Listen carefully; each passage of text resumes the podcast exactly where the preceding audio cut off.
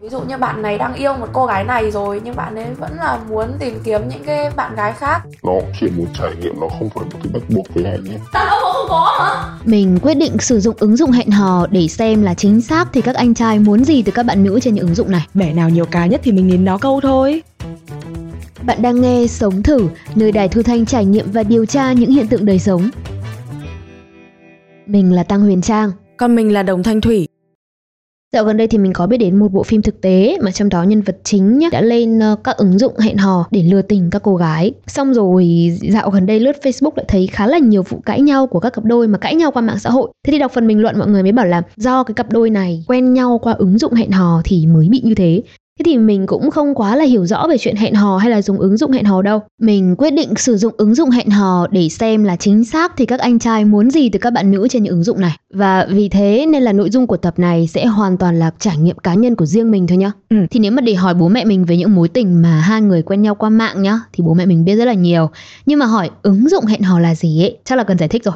Có những người làm mai mối được gọi là ông tơ bà nguyệt. Khi mà một bạn này muốn tìm nửa kia của đời mình, bạn ấy sẽ tìm những người mai mối, đưa những thông tin cần thiết. Và người mai mối này sẽ nắm được nhiều thông tin của nhiều người mà, sẽ cân đo đong đếm xem là bạn nữ này thì hợp với bạn nam nào, rồi sắp xếp cho hai người gặp nhau.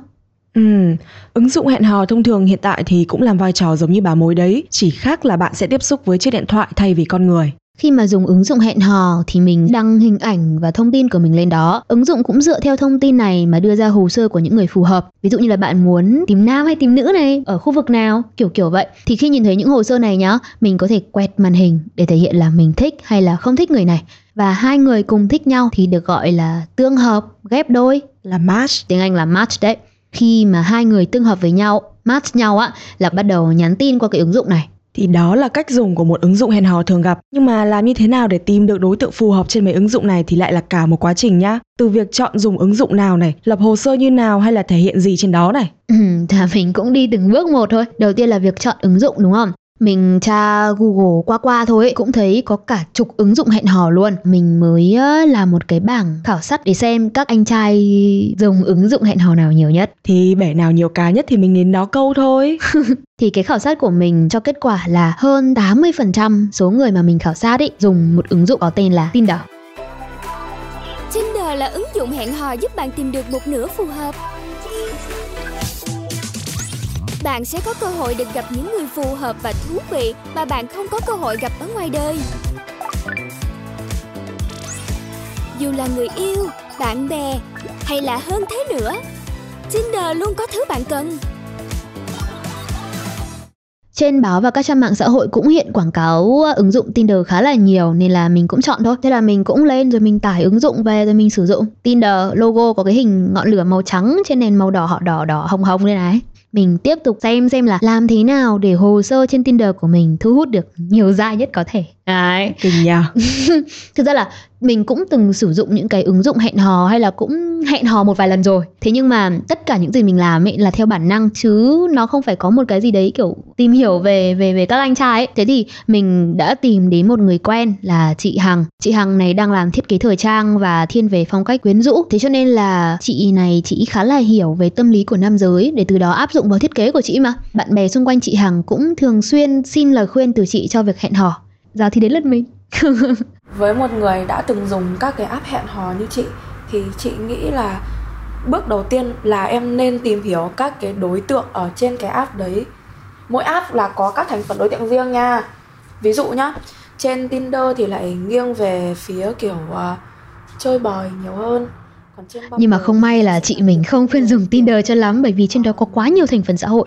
Ngoài cái việc nhắn ở trên đấy ra thì cũng nên kiểu dự phòng ấy, một vài cái nơi như là group, mọi người hẹn hò trên Tinder nhưng mà group đấy ở trên Facebook chẳng hạn, thì ở trên đấy mới vỡ lẽ ra được một vài điều. Ví dụ như là có những bạn gái bị lừa kiểu này kiểu nọ. Ví dụ như bạn này đang yêu một cô gái này rồi nhưng bạn ấy vẫn là muốn tìm kiếm những cái bạn gái khác kiểu đấy.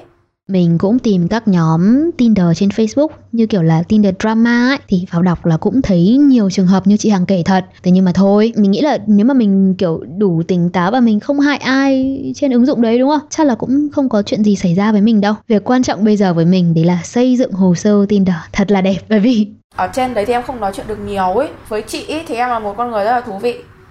Em cực kỳ thú vị, rất đáng yêu luôn. Nhưng mà làm sao để các bạn nam đấy có thể biết được là em thú vị hay không? Thì cái ngôn ngữ ở đây nó sẽ là những bức ảnh bio của em. Bio tức là thông tin, là phần hồ sơ của mình đấy. Thông thường trên các ứng dụng hẹn hò ấy, thì mình sẽ cần đăng ít nhất là 1 tấm ảnh này, rồi có tên, tuổi. Còn các thông tin khác thì có thể có hoặc có thể không. Với chị Hằng ấy thì quan trọng nhất là ảnh. Và đúng là các anh trai mà mình khảo sát trong cái khảo sát hành trình tìm bạn trên Tinder của mình ấy, thì cũng cho thấy là bức ảnh là yếu tố đầu tiên để họ quyết định xem là họ có thích một cô gái hay không. Đó có thể là 1 tấm ảnh chụp hình của mình hoặc là không. Ảnh hoặc là ảnh chụp một cái nơi mà em thích chẳng hạn. Đôi khi chỉ những bức ảnh mà không cần đề cáp cũng có thể nói lên được cái cũng làm cho người ta ấn tượng. Ảnh gì cũng được ấy, miễn là nó thể hiện được con người mình.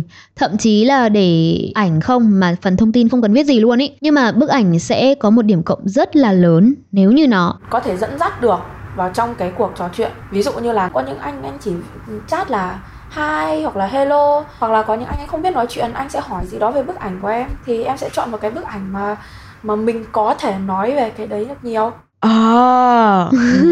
Ok. Nói chung là đưa ra những gì mà mình và đối phương có thể dựa vào đó để nói chuyện là được. Và kể cả là trong cái khảo sát mà mình hỏi các anh trai ấy, thì 1/3 số người tham gia cũng bảo là họ dựa vào thông tin mà cô gái chia sẻ trên Tinder để bắt chuyện với cô này. Thế thì chọn ảnh nào bây giờ? Thì mình cũng nhờ chị Hằng chọn ảnh. Đây này, em có cái ảnh này chụp cả người nhá, trông cũng có tính phết đấy, xong rồi kiểu cây cối, sông suối đấy. Bức này thấy cũng được mà. Tức là ăn mặc thì cũng cá tính, nhưng mà các cái động tác của em thì nó lại toát lên một cái gì đó rất dịu dàng. Cảnh hữu tình này, bạn trai có thể hỏi em là em đi đâu mà đẹp thế các thứ. Xong rồi em sẽ bắt đầu nói về trải nghiệm một cái ngày đi chơi đấy của mình. Hợp. Ui cái này hợp em sợ. Cười rất là đẹp. Chị Hằng còn chỉ cho mình biết là nên sắp xếp thứ tự các ảnh như thế nào này, rồi không lấy tên thật mà lấy biệt danh của mình ấy, bởi vì mình có cả một câu chuyện đằng sau cái biệt danh đấy cơ mà. Và kết quả khảo sát các anh trai của mình thì cũng cho thấy là khi mà nhìn thấy một bạn nữ trên Tinder đúng không, các anh sẽ xem hết các ảnh mà cô này đăng, xem cô này có xinh không, xinh ở khuôn mặt hoặc là xinh ở hình dáng cơ thể nhá, kiểu nượt nà đấy. Sau đó thì là tuổi. Hầu hết những người tham gia khảo sát của mình đều thích các cô gái kiểu cùng tầm tuổi ấy. Có những anh còn chia sẻ luôn là hơn kém nhau không quá 5 tuổi thôi là ok rồi. Bởi vì nếu mà như thế thì hẹn hò dễ nói chuyện, yêu đương dễ hiểu tâm lý, mà kể cả có may mắn lấy nhau thì cũng hợp ý nhau đúng không? Đấy, và cuối cùng họ mới để ý đến phần thông tin. Tức là phải nhìn hợp mắt cái đã rồi mới hợp tuổi, xong rồi mới tương hợp, phải không? Đấy, theo cả sự tư vấn của chị Hằng nữa thì hồ sơ của mình khá là đơn giản. Có 3 chiếc ảnh chụp. 1 chụp khuôn mặt này, 1 ảnh toàn thân trông cũng được đấy, 1 ảnh mình chơi đàn. Và ở phần thông tin ý, thì mình chọn 2 thứ mình thích để thể hiện lên đấy. Thế thôi, thế rồi mình đi tìm bạn trai thôi. Mỗi ngày mình có 5 đến 10 phút để dùng Tinder. Và hầu như là gặp ai mình cũng thích hết trong vòng 1 tuần. Gặp ai là đều thích người đấy đấy à? Ảnh anh nào mình cũng thấy vừa mắt luôn ý. Thì sau 1 tuần đấy là mình tương hợp, tức là mình ghép cặp được với 175 người. Ái chà. Này, cái này phải gọi là đặc quyền của phái nữ trên các ứng dụng hẹn hò đấy nhá. Chứ như mấy ông anh bạn mình ý, họ kể là vài tuần mới có vài ba lượt thích. Ôi giời, đấy là hình ảnh rồi trải nghiệm của riêng mình thôi. Mình mất 1 tuần để ghép cặp được với 175 người đúng không? Chứ Thủy mà đã lên Tinder xong rồi anh nào cũng thích, có khi là 3 ngày đã gặp được 175 anh như mình ấy. Yep. Thế rồi, Trang nhắn tin thế nào? Có gần 200 người ghép đôi với mình đúng không? Nhưng mà mình nhắn tin với tất cả 94 người, tức là 1/2 số người mình thích thôi. Phần lớn ấy là các anh nhắn tin trước, chứ mình cũng ít chủ động nói chuyện lắm. Mà mình cũng chẳng hiểu sao nhá, mình có 1 tin nhắn để mà khi chủ động bắt chuyện với anh nào ấy, thì mình sẽ chỉ gửi cái tin nhắn đấy thôi. Mọi người xung quanh mình thì cũng bảo là cái tin nhắn đấy cũng hài hước, cũng thú vị mà. Thế mà mình chủ động với 14 người ấy, thì chỉ có đúng 1/2 là 7 người trả lời tin nhắn. Còn lại là không thèm trả lời lại mình luôn ấy. Kế hoạch đổ vỡ hết rồi à? Này, bạn tôi có bị ảo tưởng về bản thân hay không đấy? Ảo hay không thì không biết nhá. Nhưng mà 7 người còn lại ấy, những cái người mà trả lời tin nhắn của mình ấy, họ tung hứng cái tin nhắn đấy luôn mà. Thế nhưng mà thôi, nói về tin nhắn đầu tiên từ các anh đi. Thế thử liệt kê 3 cách bắt đầu cuộc trò chuyện phổ biến nhất của các anh xem nào. Cách đầu tiên là chào xã giao nhá. Hơn một nửa các anh chỉ có nói lận chào em, hello em. Đấy. Cách hay gặp thứ hai là bình luận cái ảnh của mình, kiểu khen mình lên ảnh đáng yêu này, rồi em chụp ảnh ở đâu mà đẹp thế. Đấy. Cách phổ biến thứ ba đấy là thả icon, biểu tượng ấy, kiểu hình trái tim, vẫy tay chào. Đó, 3 cách: chào xã giao, bình luận ảnh và thả biểu tượng. Thế nhưng mình nói thật là cứ anh nào mà thả biểu tượng ấy là mình không thèm nhắn lại rồi. Nói một câu với nhau thôi, có làm sao mà đi thả tim rồi thả mặt cười. Mình thì nghĩ thế này nhá. Việc thả biểu tượng để bắt đầu cuộc trò chuyện trên Tinder ấy thì có khi là anh này đang quẹt Tinder một lúc gặp rất nhiều cô nhá. Cũng tương hợp với nhiều cô, kiểu cô này thích anh này trước, anh này thấy hồ sơ cô này rồi quẹt phải. Thế là Tinder hiện hai người tương hợp với nhau. Đúng cái lúc hiện tương hợp đấy thì màn hình cũng hiện một chỗ để gửi tin nhắn, hiện sẵn các biểu tượng trên màn hình rồi. Thế là các anh chỉ cần bấm một cái là gửi biểu tượng cho mình thôi. Nên là ấy, ai mà gửi icon thì mình thấy là họ đang cưỡi ngựa xem hoa với mình thôi à. Không hứng thú nên là mình thì mình cũng chẳng nhắn lại đâu. Nhưng mà có thể nhá, biết đâu các anh ấy cũng đang tiếp cận với nhiều cô đúng không? Nhưng mà các anh không muốn bỏ lỡ mình thì sao? Nhưng mà phải nói đúng là các anh mà cứ thả biểu tượng là nhiều bạn, trong đó có mình và Thủy, là cũng không trả lời lại đâu. Nên các anh để ý. Mà không chỉ có thả icon nhá, anh nào ngay từ đầu đã gạ mình ấy là mình cũng chạy luôn. Hoặc có những lúc là kiểu mình bị chán quá ấy, thế là nhiều anh nhắn tin chào xã giao kiểu chào em, và mình đang chán mà, thế là mình cũng chả buồn tiếp chuyện. Thế là ngay sau khi nhận được tin nhắn đầu tiên cái là số lượng người mình nhắn tin là cũng rụng mất một nửa luôn. Cũng không sao bởi vì mình còn rất là nhiều người để nói chuyện mà. Đấy, lại đặc quyền khi nhiều người thích mình trên Tinder ấy mà. Nếu mà đã nhắn tin rồi ấy, anh nào mình cũng hỏi xem là anh nhà ở đâu thế? Anh nhà ở đâu thế? Anh làm nghề gì? Rồi anh tìm gì trên Tinder? Tìm gì á? Thế các anh trả lời sao? Mình cũng có 3 mục đích mà hay gặp nhất nhá. Gần một nửa nói chung là anh tìm bạn bè thôi, bạn nói chuyện tâm sự rồi có thể gặp nhau. Đó, hợp thì tiến tới những mối quan hệ khác. Thế thì đúng mục đích của các ứng dụng hẹn hò mà. Tiếp theo là anh tìm bạn để làm mọi thứ như người yêu nhưng không phải là yêu, không ràng buộc gì nhau. À, cái đấy gọi là friends with benefits đấy hả? Tức là bạn bè mà có lợi ích khác ngoài tình yêu đúng không? Thì mình cũng nói chuyện với vài anh tìm bạn tình không ràng buộc. Thì có anh nói thẳng luôn, anh tìm friends with benefit em ạ. Đấy, có anh thì lại úp mở kiểu anh tìm bạn nói chuyện rồi hẹn hò thôi, nhưng mà anh cởi mở lắm, nên là nếu mình có hẹn hò xong em thoải mái với anh nhá, kiểu về nhà anh chẳng hạn. Vắn vẻ. Thế mục đích thứ ba là gì? Mục đích thứ ba là tìm các bé đường, các anh trai nuôi bé và bé làm anh vui bằng mọi cách. Anh nào nuôi bé thì bé gọi anh là sugar daddy. Bố đường. Còn bé nào được anh nuôi thì anh gọi bé là sugar baby. Đấy, sugar daddy, sugar baby. Có một số người là tự tìm baby cho mình thật. Họ gọi mối quan hệ này là mối quan hệ tình tiền, rồi gọi cái bạn còn lại là bạn tình trao đổi kinh tế. Đấy, mấy anh trên Tinder của mình là nói thế. Thế nhưng mà có người còn làm dịch vụ cung cấp bạn tình kiểu này cơ. Mình là mình có nhận được tin nhắn kiểu này: em có tìm daddy không em gái? Có thể giới thiệu daddy uy tín và chất lượng cho em được không? Thôi, nhận tin này là mình cũng bỏ qua luôn ấy chứ. Mình cũng tò mò mà. Anh này còn gửi cho mình cái số điện thoại trên Zalo ấy để mình kết bạn các thứ. Trên Zalo anh ấy sẽ hỏi xem là tài khoản Tinder của mình tên là gì. Xong anh bảo là giờ anh gửi cho em một cái bảng mẫu, em điền vào đấy thông tin cơ bản này, rồi mong muốn 1 tháng được daddy chu cấp bao nhiêu tiền, và từ đấy tìm daddy phù hợp với mình. Cái bên hỗ trợ kết nối của anh đấy kiếm tiền bằng cách ăn phần trăm hoa hồng. Phần trăm hoa hồng. Daddy chu cấp cho bạn gái này một số tiền đúng không? Anh ấy sẽ ăn lại khoảng 15% cái số tiền mà daddy chu cấp đấy. Nghe giống như là mấy ông bà mà may mối bất động sản rồi các thứ ấy. Ê, nhưng mà sao nghe giống như là đi xin việc ấy nhở? Kiểu như là bạn sẽ làm hẹn hò với người ta và bạn sẽ được người ta trả tiền là trả lương ấy. Nghe giống thế ạ. Thì người ta gọi đấy là tình tiền mà. Một số anh gọi là tình tiền là như thế. Cũng hợp lý. Mình chỉ nhắn tin Zalo với anh này đến cái bước đấy thôi là mình hiểu là họ làm như nào rồi. Còn lại thì thôi, Mình cũng bỏ qua. Thôi là mình nhá, là tôi nhận tin nhắn này như này là tôi cũng bỏ qua luôn đấy bạn ạ. Rồi, nhưng mà chốt lại nhá, là với trải nghiệm Tinder của Trang thì Trang gặp nhiều nhất là các anh muốn tìm bạn bè chung chung có thể tiến tới tình yêu.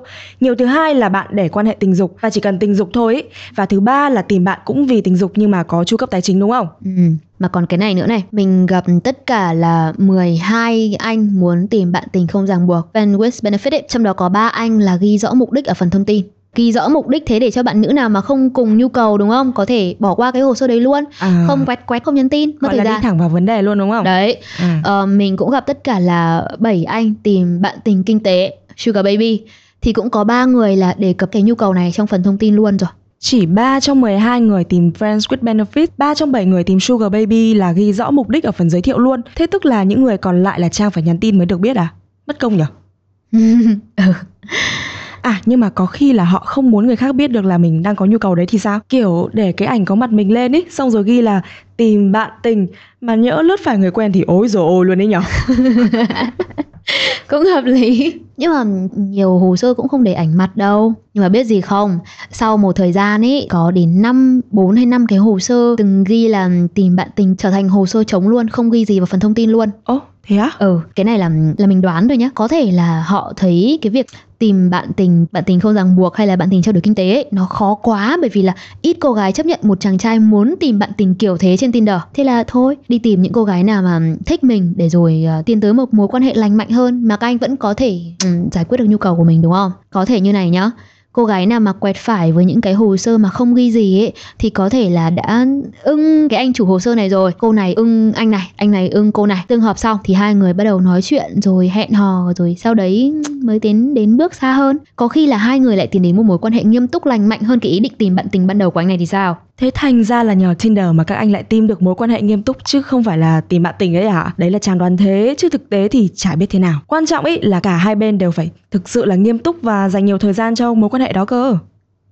Cũng hợp lý. Đấy là mình đoán thôi mà. Thế nhưng mà mình cũng phải nói lại nhá. Tại sao các anh ghi rõ trên hồ sơ là tìm bạn tình không ràng buộc, bạn tình trao đổi kinh tế ấy, mà mình vẫn quẹt phải? Bởi vì là mình quẹt phải Tinder rất là ngẫu nhiên. Để biết xem chính xác thì các anh trai ở trên Tinder muốn điều gì tới các bạn nữ mà. Còn nếu mà bạn nữ nào mà sử dụng Tinder thực sự với mục đích cá nhân của bạn ấy thì mình nghĩ là các bạn sẽ đọc kỹ hồ sơ của các anh, sẽ đỡ gặp những cái trường hợp như mình. Thực ra là ngoài những cái mục đích mình vừa kể ở trên ý, thì có nhiều mục đích nữa lắm. Nhiều anh muốn tìm người yêu nghiêm túc để tiến tới hôn nhân này. Đấy. Tìm tình một đêm này.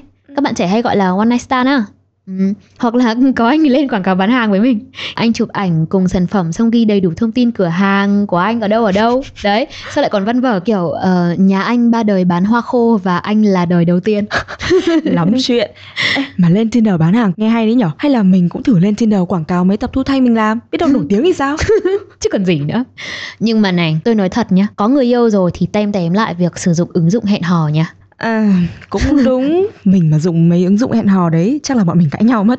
Mà trên báo cũng nói là nhiều bạn cãi nhau với người yêu xong rồi lên Tinder tìm bạn, thế là cuộc tình hiện tại vàng luôn. Nhưng mà ấy, cũng có trường hợp là cả một cặp đôi nam nữ đều đồng ý cho người kia, thậm chí là mong người kia của mình sử dụng ứng dụng hẹn hò cơ. Nhưng mà nghỉ một lúc rồi mình kể tiếp cho nhá.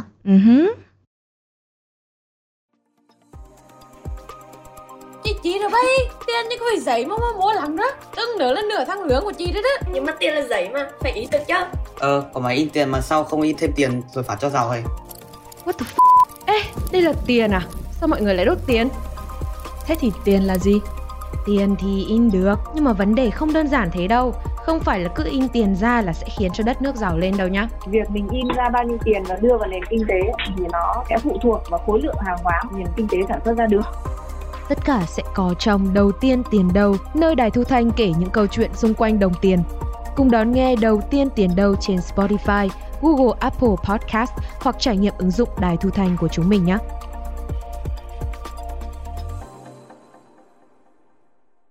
Ứng dụng hẹn hò là nơi mà người dùng có thể có thêm bạn mới và đẹp nhất là tiến tới được những mối quan hệ tình cảm. Thế nhưng mà sử dụng nó như thế nào ấy lại là câu chuyện riêng của người dùng. Một người độc thân có thể lên ứng dụng hẹn hò để tìm bạn bè thông thường này, có thể tìm các mối quan hệ chỉ vì nhu cầu cá nhân và đó là lựa chọn của họ. Và cũng có những người đang trong một mối quan hệ tình cảm, thế nhưng mà cả hai đều đồng ý cho đối phương sử dụng ứng dụng hẹn hò để tìm những mối quan hệ chỉ vì thể xác. Đấy là lúc mà cặp đôi yêu nhau này muốn có nhiều trải nghiệm quan hệ tình dục, làm tình 3 người chẳng hạn. Tiếng Anh là threesome ấy à? Đấy. Và mình cũng gặp một anh trai muốn tìm một bạn nữ cho cuộc vui 1 nam 2 nữ của anh ấy. Cuộc vui này sẽ có anh ấy này, bạn gái của anh ấy và một bạn nữ tìm qua Tinder. Anh thì anh kiểu muốn trải nghiệm cái việc 2 nữ ấy. Kiểu anh nghĩ là kiểu con trai nào cũng sẽ muốn trải nghiệm. Đơn giản thế thôi. Cảm giác em được trân trọng nó, thân nghe một bạn nói kiểu cảm giác như là vua, anh chẳng biết.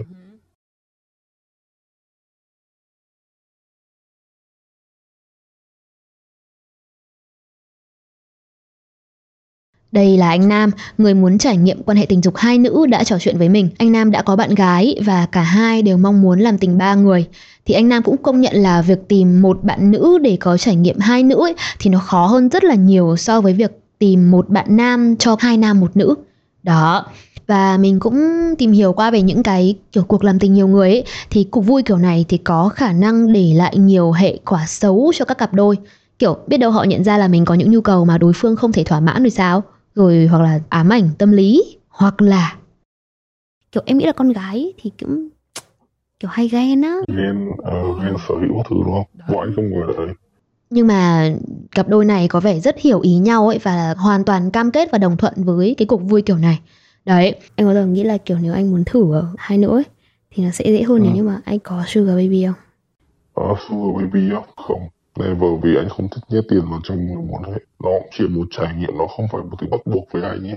Cả bạn gái của anh Nam cũng nói chuyện với mình mà, bạn ấy cũng khẳng định là nếu đã có gì khúc mắc giữa hai người ấy, thì việc trải nghiệm tình dục nhiều người như này cũng chỉ là một trong nhiều lý do để họ kết thúc mối quan hệ thôi. Và anh Nam còn bảo với mình một câu nhá, là con trai ấy, thì hầu như ai cũng thích thử hết mọi thứ trước khi kết hôn, từ những mối quan hệ chỉ vì nhu cầu thể xác đến cả việc trao đổi bạn tình của mình với người khác luôn ấy. Wow. Thì mình không biết thực sự là các anh con trai nghĩ gì đâu. Nhưng mà cái việc mà khi anh cởi mở với các mối quan hệ và thẳng thắn nói ra là anh muốn gì ấy, anh cần gì trong chuyện tình dục, thì mình cũng nghĩ đấy là một điều nên làm. Thế thì cũng đúng. Và mình thấy là việc mọi người cởi mở và thẳng thắn như thế, một phần cũng là từ sử dụng ứng dụng hẹn hò nhá. Đó là nơi mà mọi người muốn gì thì tìm đấy mà. Hoặc là với một người dùng thử Tinder như Trang đi, Trang bảo là cứ 4 người nhắn tin cho Trang thì có một người muốn tìm friends with benefit, tức là bạn tình vì sắc thịt thôi, đúng không? Có thể nhá, có thể thôi, là thấy nhiều người xung quanh nói về mối quan hệ kiểu này, xong rồi thì nhỡ là bạn cũng muốn có một mối quan hệ như thế thì sao? Nghe thấy người ta nói nhiều rồi mới bắt đầu muốn thử đúng không? Đúng rồi. Mình cũng có tìm hiểu, người ta cũng cảnh báo là những mối quan hệ chỉ vì xác thịt cũng khá là độc hại, bởi vì luật chơi là bạn không được phát sinh tình cảm với đối phương đúng không? Nhưng mà ai biết đâu được, bởi vì con người có tình cảm mà, vui chơi không an toàn rồi nhỡ ra sản phẩm thì sao? Thì ai chịu trách nhiệm đây? Đấy, nhưng mà thôi, quay trở lại với trải nghiệm Tinder của mình nhé. Mình có tới một nửa số người trả lời nói là tìm bạn bè hợp thì mới yêu đương đúng không? Và về sau thì mình chỉ nói chuyện với những người này thôi, kiểu an toàn nhất ấy. Thế là Trang dùng ứng dụng hẹn hò này, ban đầu là thích người ta tương hợp rồi dụng một nửa thì nhắn tin được. Sau tin nhắn đầu tiên thì cái gì cũng dụng một nửa. Hỏi người ta tìm gì trên Tinder xong rồi cũng dụng một nửa luôn hả? Dụng ở đây là số lượng người mình nhắn tin rơi dụng nhá, chứ không phải là dụng cái khác đâu gì. Ok. Cuối cùng là còn có 3 người thôi, nhưng mà trong đấy thì có một người hợp tuổi để yêu đương, mẹ mình còn bảo thế. Bạn này Tinder có ảnh đẹp này, nói chuyện vui, làm công ty xịn. Nhưng mà mình quên không trả lời tin nhắn cho bạn này có 2 hôm thôi. 2 hôm sau mình mới nhắn lại thì không thấy bạn ấy trả lời nữa. Xong rồi ngay cái hôm đấy làm tài khoản của bạn ấy biến mất luôn. Bạn ấy dỗi à? Không biết. Dỗi thôi. Thôi, dỗi hay không thì không biết, nhưng mà cái này nghĩa là bạn ấy hủy tương hợp với Trang rồi, tức là cả hai sẽ không nhìn thấy nhau trên ứng dụng đó nữa. Nhưng mà sao lại thế nhở? Đang nhắn tin bình thường mà đúng không? Thì mình nghĩ là bạn ấy sẽ nói chuyện với nhiều người, thích bạn khác hơn là thích mình, thì nói chuyện với những người mà bạn ấy thích hơn, không phải là mình nữa. Chứ không liên quan gì đến việc Trang không trả lời tin nhắn của người ta mấy hôm đúng không? Mình nghĩ là việc mình không trả lời người ta mấy hôm ấy cũng chỉ là một yếu tố thôi. Bởi vì thực tế theo thống kê của mình nhá, mình có tổng cộng 20 cuộc trò chuyện mà mình cứ đang nhắn tin bình thường ấy, thì bỗng nhiên là mình không trả lời người ta nữa. Kiểu mình bơ người ta 3-4 ngày rồi thậm chí là 1 tuần. Có người mình còn cho gián đoạn cuộc trò chuyện đấy cả 3 tuần cơ. Khiếp ác thế. Nhưng mà lúc mình nói chuyện lại với người ta sau khoảng thời gian gián đoạn đấy thì có tới 17 trên 20 cuộc trò chuyện là lại được tiếp tục. Mình còn hỏi mấy anh xem là sao anh kiên nhẫn với em thế, thì mấy anh bảo là lên đây tìm bạn đi chơi mà thì phải rủ mạnh chứ. Đấy, hoặc là có người thì bảo là họ không nói chuyện với quá nhiều người trên này ấy. Họ muốn giữ cuộc trò chuyện cho đến khi chốt là có thể gặp được và tìm hiểu đối phương sâu hơn. Cái này lạ nha. Mình cứ nghĩ là ôi thì một ngày người ta nhắn tin với bao nhiêu người, chắc gì đã nhắn với mình nữa. Hoặc là nhiều người trên Tinder thích mình như này, tội gì lại đi nhắn tin lại với mấy người cũ, tìm mối khác ngon hơn có phải hay không? Nhưng mà cũng có lúc bơ người ta một thời gian, muốn nói chuyện lại thì cứ ngại ngại sao ấy. Cũng tiếc nhiều mối đấy. Thế thì để tôi nói cho bạn nghe này. Nó chỉ là ứng dụng hẹn hò thôi mà, đúng không? Mình thích thì mình triển, mình muốn nói gì thì mình nói với người ta, có mất gì đâu, đúng không? Nhưng mình nhá, mình mất bạn trai kia đi thì mình cũng tiếc, bởi vì mình ưng bạn này lắm mà. Thế nhưng mà ít nhất là mình cũng nói nốt câu chuyện với người ta rồi. Nói chung là bạn Trang đang rất ưng một bạn đang nói chuyện trên Tinder. Nhưng không may bị bạn này bơ tin nhắn và bạn này biến mất. Bây giờ là bạn Trang đang hơi tiếc đây này. Thật luôn chứ còn gì nữa. Ước gì là được kiểu gặp một lần xong biến mất ý, mình cũng thấy đỡ, kiểu thấy đáng mà. Thế là có gặp được anh nào không? Có chứ, nhiều là đằng khác. Kinh. Như này nhá, trong quá trình nói chuyện trên ứng dụng hẹn hò ấy thì mình thấy các anh trai thường có kiểu kể chuyện, nhưng mà kể chuyện úp mở và để ngỏ là gặp mặt anh kể rõ hơn cho. Đấy, thường thì con trai là người gợi ý gặp trước đúng không? Nhưng mà có gặp được hay không ấy thì bạn nữ mới là người quyết định. Và mình cũng thế. Đấy, đã bảo mà, đặc quyền phái đẹp. Thì mình quyết định gặp hai anh.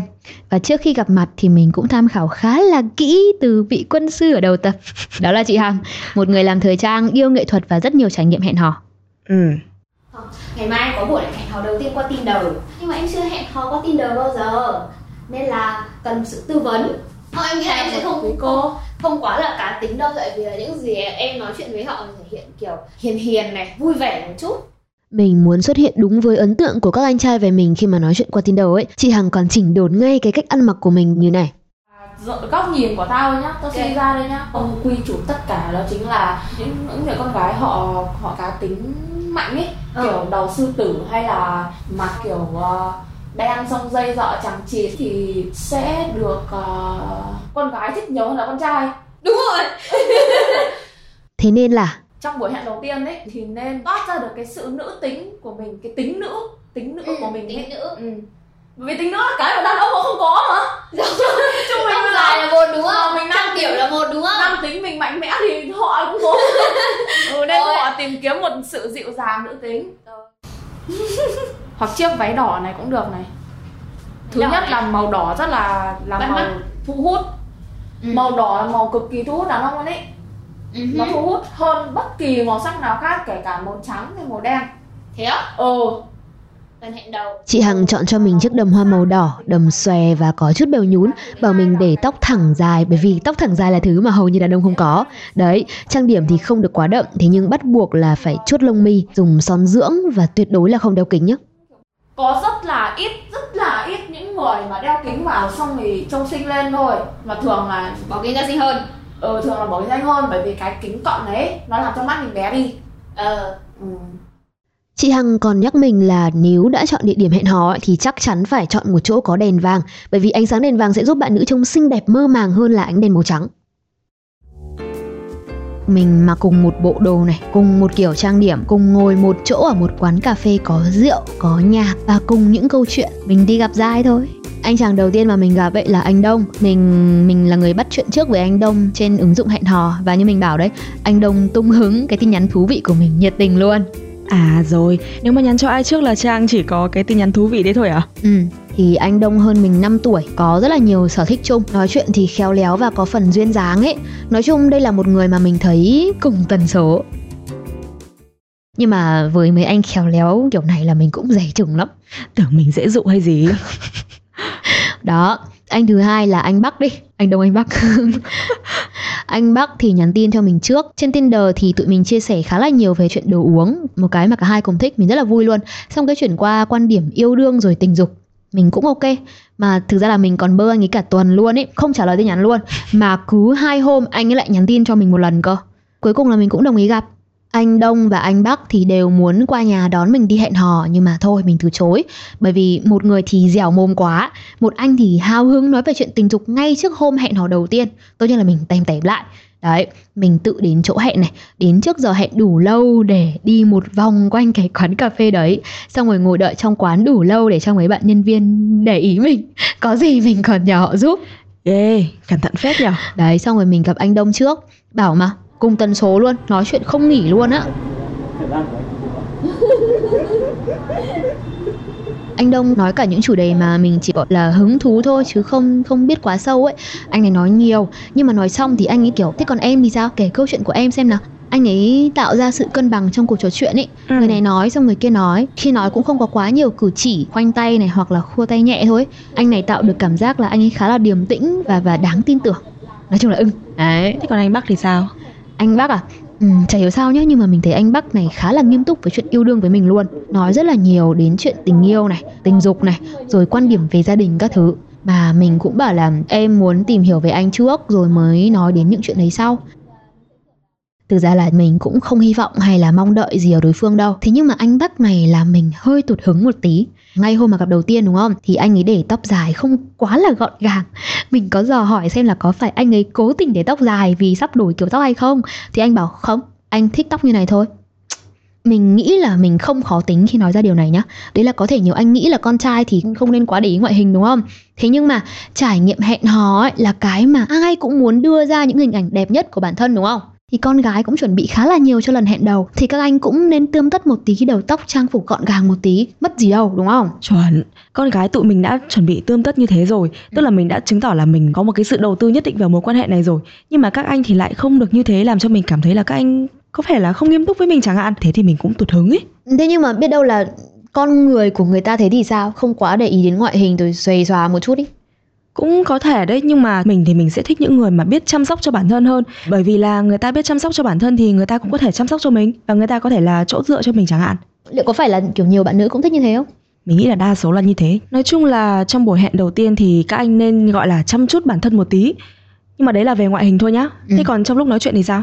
Nếu như mà người mình gặp đầu tiên ấy có khá là ít cử chỉ khi nói và cho cảm giác rất là lắng nghe mình đi, thì anh Bắc lại có rất là nhiều cử chỉ kiểu nhỏ nhỏ. Mình không vừa ý những cái cử chỉ này lắm. Trong lúc nói chuyện đâu, anh rất là hay chạm vào cốc, vào khăn giấy, vào những cái thứ ở trên bàn. Đó, thì đỉnh điểm là anh này cầm đúng vào chiếc cốc của mình. Và cả 5 ngón tay của anh ấy chạm vào cái miệng cốc. Trời ơi, mình không uống nước trong cái cốc đấy luôn. Đấy đúng. Thực ra là những cái mà các anh trai không để ý lại là những cái mà hội chị em cực kỳ không thích. Hoặc là anh cũng kể nhiều chuyện, nhưng mà anh kể liên hồi luôn á. Kể xong cũng không hỏi lại là chuyện của em thì sao, như nào. Không hỏi. Đi hẹn hò là để cả hai cùng tìm hiểu về nhau, chứ có phải là mỗi mình em tìm hiểu về anh đâu. Thế sau cái lần đấy về là mình cũng nói chuyện với các anh vài ngày. Anh Bắc, người mình không ưng lắm ấy. Đấy, có hẹn mình một buổi hẹn thứ hai, thì mình cũng nhắn tin lại là mình có suy nghĩ về mối quan hệ này, mình thấy là tụi mình không thích hợp trong một mối quan hệ tình cảm nên là mình xin phép từ chối. Đấy, rồi mình cũng cảm ơn anh này kia thì cũng rất là ok. Và từ sau đấy là mình cũng không nói chuyện với anh này nữa. Ok, bye bye ấy hả? Thế còn anh Đông thì sao? Anh Đông là anh trai cùng tần số đúng không? Rồi kể chuyện rất là tinh tế các thứ. Thì mình không hiểu sao về mình cũng nói chuyện rất là nhiều với anh ấy. Thế nhưng mà càng nói chuyện thì anh Đông lại càng cho mình một cái cảm giác là anh ấy như một người bạn của mình á. Thì mình cũng bảo với anh là thích hợp hơn để làm bạn bè chứ không phải làm người yêu. Và anh có sẵn lòng làm bạn với một đứa như em không? Bọn mình làm bạn thật nhá. Còn kiểu đưa ra nhận xét về cái trải nghiệm hẹn hò của mình với đối phương ấy, thì những gì mình vừa khen anh Đông ở trên là mình cũng nói với anh ấy. Xong rồi anh cũng bảo là con trai ấy thường là thích những cô gái mà chủ động một chút. Ví dụ như là mình là người bắt chuyện trước này, và mình cũng khơi gợi ra chủ đề để hai người nói chuyện. Đấy, thế nhưng mà có một cái mà mình nghĩ đây là hơi lỗi của mình một chút. Thì mình có nói một câu là những người mà kiểu khéo léo rồi duyên dáng như anh ấy thì kiểu gì thì kiểu cũng sẽ có những cô gái mà xinh xẻo xịn sò thích anh thôi. Đấy, còn em thì chúng mình làm bạn hợp hơn. Thế là anh ấy bảo là này nhá, lần sau cô mà từ chối anh nào thì cô đừng có nói cái câu đấy. Kể ra cũng hơi đau đấy. Thế á, thôi chết rồi. Đấy, thì mình cứ bảo là mình đang gặp lỗi cái đấy mà. Thế mình mới hỏi là thế nhưng vẫn cái ý đấy, em thật lòng là như thế, thì anh mong đợi một câu nói gì của em. Anh bảo là anh chưa nghĩ ra. Để anh nghĩ ra thì anh bảo. Thế nhưng mà bây giờ là kiểu gần một tháng rồi anh có nghĩ ra đâu. Thế là mình cũng lăn lội đi hỏi những người bạn của mình mà cũng thuộc dạng là có kinh nghiệm tình trường đúng không? Đấy, bạn mình bảo như này. Đấy cũng là một loại từ chối khéo đấy nhỉ. Nhưng mà nói việc tần số của bạn này phù hợp để làm bạn các thứ thì có ok không? Ok. Thì có khi là chỉ nên dừng ở đấy đúng không? Không nói câu sẽ có bạn gái nọ kia thích anh nữa. Đúng rồi. Không nhất thiết đâu. Ok. Thì lời khen nó đôi khi là nó không cần phải 100%, nó chỉ cần nửa lời khen thôi để người kia tự tưởng tượng thôi. Thế chốt lại là Trang dùng thử ứng dụng hẹn hò và ghép cặp được với 175 anh trai trên Tinder này. Dụng một nửa. Rồi một nửa còn lại thì nhắn tin. Thấy tin nhắn đầu tiên thì dụng tiếp một nửa. Hỏi anh tìm gì thì xong rồi cũng dụng tiếp một nửa nữa. Cuối cùng là đi gặp hai anh. Một anh dụng, một anh làm bạn bè. Cũng gọi là lắm mối đấy nhở. Nhưng mà thối năm không. Rồi. Nhưng mà nói gì thì gì nhá, đây vẫn chỉ là một cái trải nghiệm rất là cá nhân của mình thôi, dựa trên hình ảnh rồi cách nói chuyện của mình nữa. Đấy, lý do mình bắt đầu tập này bởi vì là có một vụ bê bối về ứng dụng hẹn hò được dựng thành phim. Rồi có một vài cặp đôi mà mình quen là họ có xích mích với nhau, rồi người ngoài người ta đổ lỗi cho ứng dụng hẹn hò. Và mình trải nghiệm mình trải nghiệm thật và mình thấy là thì mình cũng gặp nhiều thành phần đấy chứ. Thế nhưng mà mình sau cái tập này đúng không, mình có rất là nhiều kinh nghiệm hẹn hò rồi, và lại còn có một người bạn nữa, ít nhất là một người bạn rồi. Mình nghĩ thực ra là mục đích của cái app rất là tốt mà, bởi vì là để cho mọi người kết nối, mọi người làm quen với nhau. Nhưng mà tốt hay không nằm ở cái việc là mình sử dụng nó với mục đích gì. Cái việc mà tồn tại một cái ứng dụng để mình có thể dùng được này, nó có thể giúp mình giải quyết được các nhu cầu trong đời sống ấy, là một điều rất là tốt rồi. Công nghệ phục vụ đời sống ấy, bạn muốn một nơi để tìm bạn cho những mối quan hệ tình cảm nghiêm túc hay là không nghiêm túc, bạn có ứng dụng Tinder. Và bạn muốn một nơi để nghe Thu Thanh sách nói, cứ có internet là bạn nghe được rồi, thì bạn có ứng dụng Đài Thu Thanh. Mình sẽ tiếp tục sống thử với nhiều trải nghiệm khác. Nếu bạn có trải nghiệm muốn chia sẻ, hãy gửi mail về songthu@daithuthanh.vn. Đừng quên để lại bình luận sau tập bằng cách nhấn vào địa chỉ trong phần mô tả nhé. Cảm ơn các nhân vật đã hỗ trợ Đài Thu Thanh thực hiện nội dung này. Chúng tôi đã thay đổi một số tên riêng để bảo vệ thông tin nhân vật.